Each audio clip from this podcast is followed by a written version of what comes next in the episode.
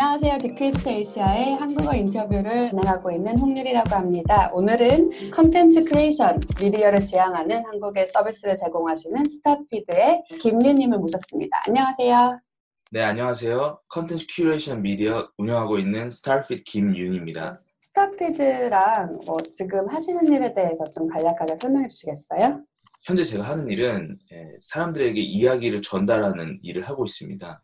제가 이 일을 시작한 이유는 콘텐츠가 너무나 많아서 예, 사람들이 어떤 콘텐츠를 볼지에 대한 선택을 하는 게 굉장히 힘든, 힘든 그런 상황에서 중요한 콘텐츠를 잘 전달하는 것에 대한 가치를 크게 느껴서 큐레이션 기반의 뉴미디어 플랫폼을 운영하게 되었습니다.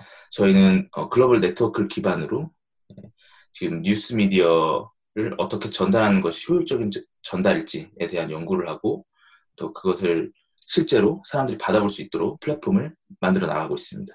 어, 이렇게 블록체인 관련해서 이렇게 플랫폼을 만들고 계신데요. 블록체인 전에는 어떤 쪽에 있으셨나요? 그리고 어떻게 어떤 계기로 블록체인 어, 산업으로 들어오시게 되셨나요?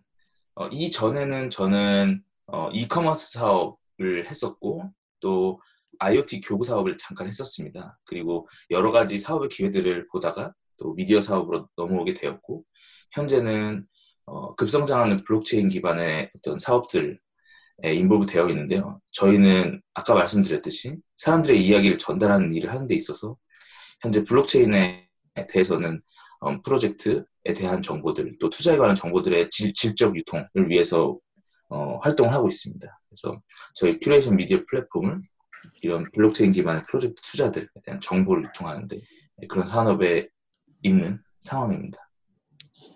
제가 최근에 그 온라인 컨텐츠에 대한 온라인 컨텐츠를 바라보는 시각에 대해서 글을 쓴 적이 있어요. 제가 쓴 네. 글은 이제 너무 많은 내용이 나오지만 거기에서 정말 quality 좋은 그리고 정말 맞는 정확한 내용을 전달하는 온라인 자료들이 그렇게 많지, 않, 많지 않기 때문에 항상 그리고 지금 현 시점에서 나오는 프로젝트던 기술이던 여러 가지를 이제 가정하에서 이제 testing을 하는 거잖아요. 그래서 네. 어떤 한 부분은 이게 맞다고 하지만 또 다른 부분은 또 다른 게 맞다고 하고 그래서 항상 open mind를 적인 시각을 가지고 공부를 하셔야 된다고 그런 글을 제가 쓴 적이 있는데 예. 지금 말씀하신 그 질적인 컨텐츠, 컨텐츠의 feed를 이걸 support하겠다 하셨어요. 어떻게 질적인 컨텐츠와 처음 블록체인 입문하는 사람들한테는 어떻게 그거를 구분을 할 수 있을까요? 실질적으로 curation에 대한 질적인 부분을 어, 논하기 위해서는 몇 가지 사실 process가 있을 수 있을 것 같아요. 뭐냐면 어, 소비자들의 사용 데이터를 기반으로 한 뭐 learning 알고리즘을 기반으로 해서 curation process가 잡힐 수 있고 또 다른 것은 특정 카테고리의 전문가가 어떤 개인에 의존한 어, insight를 기반으로 curation이 될 수 있을 겁니다. 예. 사실 블록체인이 decentralize 탈중앙화라는 이슈로 여러 가지 정당성을 얘기하기도 하는데요. 예, 저희 같은 경우에는 사실 기술적으로는 현재 어, 완벽한 질적인 컨텐츠를 걸러내는 형태의 알고리즘이 나온 것은 아니, 아닙니다. 그래서 일단 사람을 의존한 예, 전문가에 의존한 curation에 저희는 의존을 하고 있고 예, 또 블록체인에 관해서도 현재까지는 그게 맞다라는 관점입니다. 아, 그런 전문가들의 인사이트를 이제 다 모아서 그, 런 부분들을 이제 사람들이 알게 하는 게 그게 일단 지금 현재로서는 초점을 맞추고 있는 거고 차후에는 네. 사용자 데이터, 뭐 알고리즘 분석 같은 걸 사용해서 더 정확한 정보를 제공하려고 준비를 하고 계시다는 거죠? 네, 그렇습니다. 아, 네. 진짜 너무 정보가 너무 많아서 검색하는 하면은 너무 많은 내용의 양이 뜨는데 다 각기 다르고 각기 다른 뭐 포커스를 지향하고 있는 저 같은 경우에는 처음에 되게 많이 헷갈렸거든요. 왜 이건 이거고 저건 저거고 다 맞다고 하는데 그래서 약간 스타피드 같은 회사에서 이렇게 먼저 curation을 해주고 네. 그러면은 정말 좋을 것 같아요. 저희 같이 공부를 하는 사람들이나 이제 뭐 산업에서 일하는 분들에게도. 그러면 음. 스타피드 네, 간략하게 설명해 주셨는데 조금 네. 더 조금 더 이제 현재 중점을 두고 있는 어, 업무 분야가 어떻게 되나요?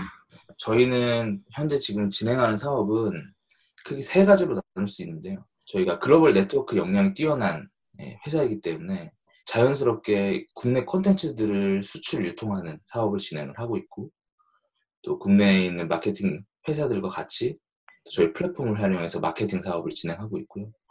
또 이 스타피드 내에서 어, 인플루언서들을 키워내는 인플루언서 교육 사업을 진행하고 있습니다. 그래서 크게 세 가지를 하고 있고 또 특히 저희가 강점을 가진 국내 마케팅 회사와 글로벌 회사들을 연결하는 연결고리 역할을 하는 것을 지향하고 있고 그 과정에서 미국의 실리콘밸리 드레이퍼 유니버시티라고 팀 드레이퍼라는 어, 유명한 전설적인 투자자가 설립한 대학교에서 공부한 기억이 큰 도움이 되, 고 있습니다. 그래서 들 기반으로 회사들을 연결하고 네트워크를 만들어가는 그런 과정이 있습니다. 제가 여러 가지 질문이 지금 생겼는데 그 인플루언서 말씀하셨는데 그런 인플루언서가 그뭐 crypto 블록체인 인플루언서 말씀하시는 걸까요? 그러니까 스타피드에서는 장기적으로 큐레이션 기반의 미디어 플랫폼에서 수익 모델로서 가, 장 어떤 파급력이 있는 부분이 어, 미디어 기반의 사실 commerce를 연계된 플랫폼입니다. 그래서 저희가 내부적으로는 어떤 commerce를 지향할 수 있는 commerce 기반의 컨텐츠를 할 수 있는 크리에이터를 키워내고 있습니다. 네. commerce 기반이라는 게 네. 일반인들에게는 약간 거리가 들 것 같은데 어쩌? 네. commerce 기반이라는 게 정확히 어떤 건가요? 예를 들어 어, 큐레이션 미디어 플랫폼에서 진행하는 어떤 commerce 사례로 봤을 때 이런 형태의 컨텐츠입니다. 예를 들어 당신이 아마존에서 살 수 있는 이상한 물건, 재미있는 물건 10가지 어, 주제로 저희가 스토리텔링을 했을 때 그런 컨텐츠들이 영상 또는 텍스트 이미지로서 어, 표현할 수 있는 그런 인플루언서들을 저희는 키워내고 있는 과정입니다. 그래서 장기적으로 저희가 여러 여러 언론사들 또 그리고 파트너 컨텐츠 어, provider들하고 진행하면서 컨텐츠 큐레이션 미디어 플랫폼을 만들어 나가는 과정에서 예, 자연스럽게 어떤 예, commerce 사업을 할 수밖에 그 내에서 인플루언서들은 그 어떤 컨텐츠를 만들어내는 예, 역할을 하게 될 겁니다. 그래서 그런 부분에서 육성을 하고 있습니다. 그럼 그 연결가 전에 그 마케팅 회사들과 글로벌 회사들과 이제 연결해 주시는 또 그런 일을 하신다고 하셨는데 네. 어떤 회사들이 스타피드 쪽에 컨택을 하, 면 될까요? 어떤 목적을 가지고? 예를 들어 국내에 해외에서 국내 시장에 진입을 하려고 하는 회사들의 경우에 어, 국내에 어떤 신뢰감 있는 어, 국내 시장을 어, 정확하게 이해하고 있는 어, 마케팅 플랫폼과 같이 움직이는, 움직이는 그런 파트너가 크게 필요한 경우가 많습니다. 네, 그래서 해외에서 국내로 들어오려고 하는 회사들에 대해서 마케팅을 진행을 하고 있고요. 현재 어떤 블록체인 기반의 프로젝트들에서 프로젝트에 대한 홍보를 할 때 또 저희가 그에 맞춰서 온오프라인 전체적으로 어떤 회사들의 컨소시엄을 만들었습니다. 그래서 현재 어, 블록체인 타임즈라는 회사, 그 매거진 회사, 오프라인 매거진 회사, 또 시네드라는 국내 광고 대행사, 또 온라인 쪽 어, 소셜 미디어를 책임지는 저희 셋이서 컨소시엄을 만들었는데 블록체인 기반의 프로젝트들을 support할 수 있는 예, 정상적인 마케팅 서비스를 만들려고 노력을 했습니다. 그래서 어, 이 부분이 사실은 국내에서 참 말이 많은 분야이기도 합니다.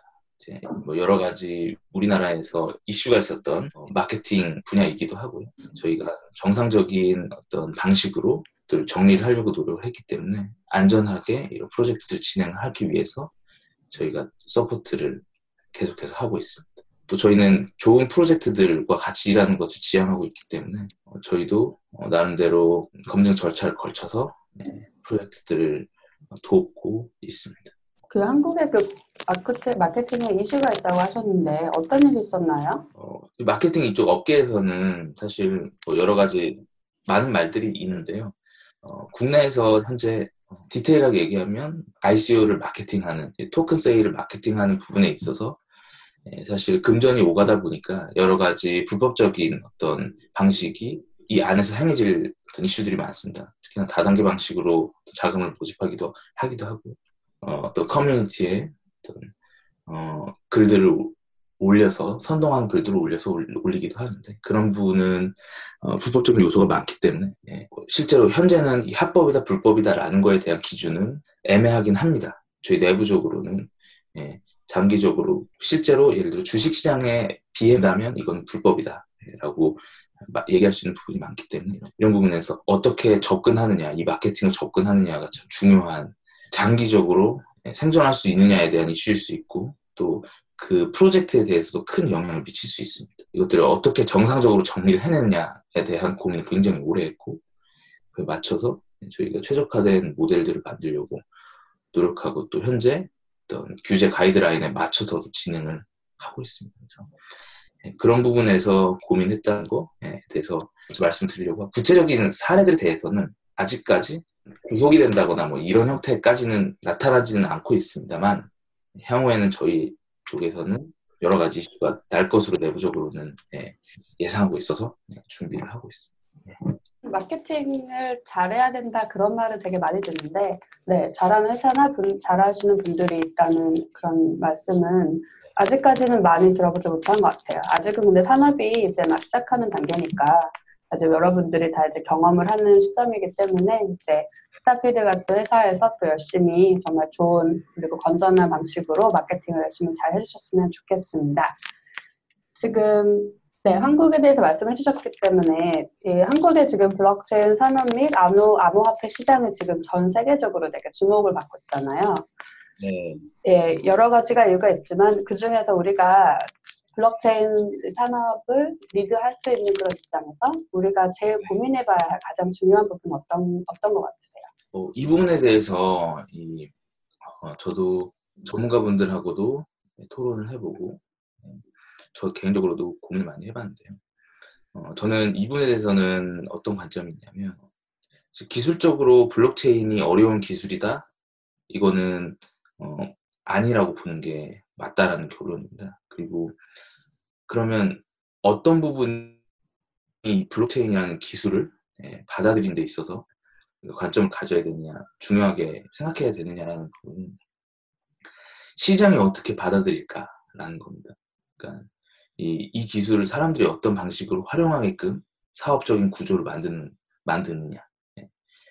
그래서 어떤 방식으로 사람들이 이 기술을 활용할 것이냐에 대한 고민들을 많이 해봐야 되고 그렇기 때문에 사실 철학이 중요한 거고 시장에서 받아들일 수 있는 현재 사업적인 어떤 구조라는 게 있는데 그걸 이제 블록체인 활용해서 어떤 사업을 사업적인 구상을 했을 때 이게 현재 있는 사회 시스템에 적용될 수 있느냐에 대한 어떤 고민들을 많이 해봐야 될 것 같아요. 좀 이상적으로 생각하는 프로젝트들도 사실 많고 또는 너무나 비, 단순히 어떤 돈을 버는데 치중된 비, 비즈니스가 있을 수 있는데 이 부분에 대해서 시장에서 원활하게 잘 적응할 수 있는 사업적인 구조를 블록체인 내에서 짤 수 있느냐에 대한 고민을 하는 것이 crypto 암호 화폐 시장도 이거에 맞춰서 저는 움직일 거라고 보고 예. 사업적인 구조를 잘 짠 프로젝트들이 앞으로 나가는 형태로 시장이 움직일 거라고 저는 예측을 하고 네, 그에 맞춰서 어, 공부를 계속 하는 것이 저는 맞다라고 봅니다. 아까 그 드레이퍼 대학에 대해서 말씀하셨는데 이제 암호화폐 이런 블록체인 기술에 대해서 뭐 공부하거나 또 커리어를 쌓고, 쌓고 싶은 분들이 요새 많이 있잖아요. 뭐 드레이퍼 대학에도 그 좋고 또 다른 방법도 좋고 그런 그런 분들한테 조언을 하나 있어요? 저는 현재 그 암호화폐 시장은 사실 아직도 시작이라고 보고 있습니다.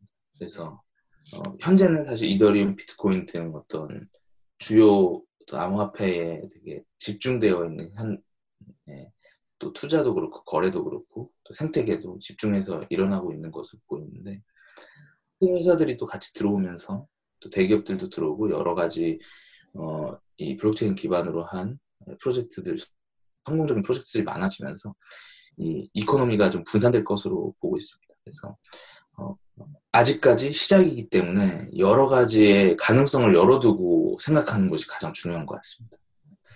어, 제가 어, 팀, 그 Draper University에서 배울 때도 예, 이, 이 economy에 대해서 정확하게 확신하고 있었고 예, 사람들이 이 crypto economy를 통해서 경제 활동을 하게 되는 상황에서 예, 사회가 어떻게 변할까에 대한 고민들을 하고 있었습니다. 그래서 어, 아직 시작이기 때문에 생각을 열어놓고 예, 어, 받아들일 준비를 하는 것이 맞다. 그리고 아직까지 예, 프로젝트들에 대해서 어, 기술적으로나 아니면 시장에서 받아들이기에 어, 미완성인 프로젝트들이 올라와 있는 경우가 많다고 봅니다. 그래서 개선할 수 있는 예, 여지가 많기 때문에 그런 것들을 추이를 잘 지켜보고 충분히 스터디하면서 따라가면 큰 기회가 있다. 그 드레이퍼 대학이 오프라인 강좌인가요? 아니면 이제 아예 그, 어, 뭐 학위 과정이 있는 건가요? 아니면 온라인으로도 할 수 있는 건가요? Draper University의 정규 코스를 저는 밟았고요. 예, 뭐 Draper University에서 여러 가지 뭐 짧은 뭐 연수 프로그램이나 여러 가지들을 운영하기도 하는데요. 예, 저는 2017년 여름 학기 과정으로 예, 정식으로 졸업을 했고 이제 정식으로 졸업한 학생들에 대해서만 이 alumni 네트워크에 가입할 수 있는 그런 기회를 줍니다. 그래서 이 alumni 네트워크 대해서 그 Qtum CEO 의 분도 Draper University에 졸업한 저희 선배 네트워크에 들어와 있습니다. 그래서 좀 좋은 분들이 예, 들어와 있는 어떤 네트워크를 가질 수 있는 기회는 정규 졸업생만 갖기 때문에 예, 저는 예, 이 코스에 대해서 그렇게 선택해서 듣기도 했고 내에서 어, 실리콘밸리 문화를 많이 배우는 기회를 가졌습니다. 음, 뭐 온라인 같은 게 있으면 그런 쪽으로도 공부를 해볼 수도 있겠지만 이렇게 이렇게 하려면 전부 다 시간과 모든 걸 투자를 해야 되잖아요. 그런 결정을 할 수 있는 사람들이 쉽지 않아요. 그래서 그런 만약에 시간을 투자해서라도 이게 정말 값어치 있는 정말 좋은 대학 프로그램이다라고 이렇게 말씀을 해주시니까 한번 투자해봐도 좋을 것 같네요. 네. 네. 어, 그럼 마지막으로 저희 한국뿐 아니라 아시아 전역에 퍼져 있는 디크트 아시아 팟캐스트 시청자들에게 한마디 해주세요. 저희는 음, 한국과 전 세계 이슈가 되고 있는 블록체인 기술, 또 한국의 4차 산업을 중심으로 해외에 그 중요한 소식을 전파하는 역할을 하고 있습니다. 어, 중요한 소식들, 어, 공유할 것들이 필요한 분들은 저희한테 제보도 부탁드리고 또 저희는 그것들을 세상에 알리는 역할들을 계속해서 예, 잘해 나가도록 하겠습니다. 그래서 오늘 어, 제가 조금 두서없이 말씀드린 것도 있는 것 같은데 예, 들어주셔서 감사드리고 예, 제가 사람들의 이야기를 전하는 역할에 있어서 네, 제 본분에 대한 어떤 책임을 잊지 않고 예, 나가도록 예, 열심히 하겠습니다. 아, 네, 감사합니다. 여기까지 컨텐츠 큐레이션 미디어를 지향하는 서비스 스타피드의 김유님 만나봤고요. 저는 디크트 아시아 홍유리였습니다. 감사합니다. 감사합니다.